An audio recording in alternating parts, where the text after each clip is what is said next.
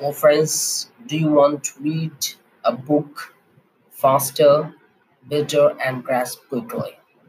We are going to learn in this video how to read a book faster, how to increase our fast reading skills. Let's start.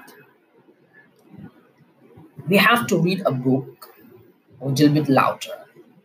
Most of us read silently. We have to avoid reading silently. Average reading speed is from 200 to 250 words per minute.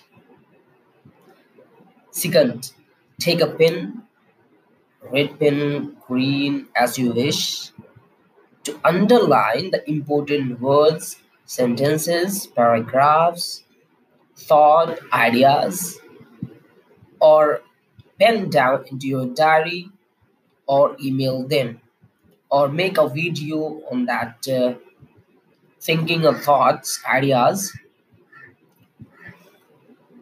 When we start reading our eyes goes from a word to another word and backwards. So what happened in, in this time? We our attention distracts from word to words. So we have to focus on the words on sentences what we want to read. Keep focusing on the only words or sentence what you want to read. Ask uh, three basic questions before start reading uh, any book. How long it will take to read or finish a book? What am i looking for and what is important themes figures sentences and paragraphs and what we want to read.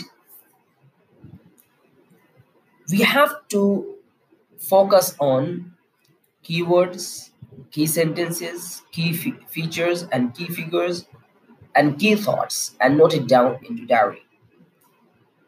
If we want to learn or memorize the thought and words sentences we have to share with friends. Because sharing is with friends or learning. Force eyes to read faster every single day. We have to build fast reading uh, habits like that. Thank you for listening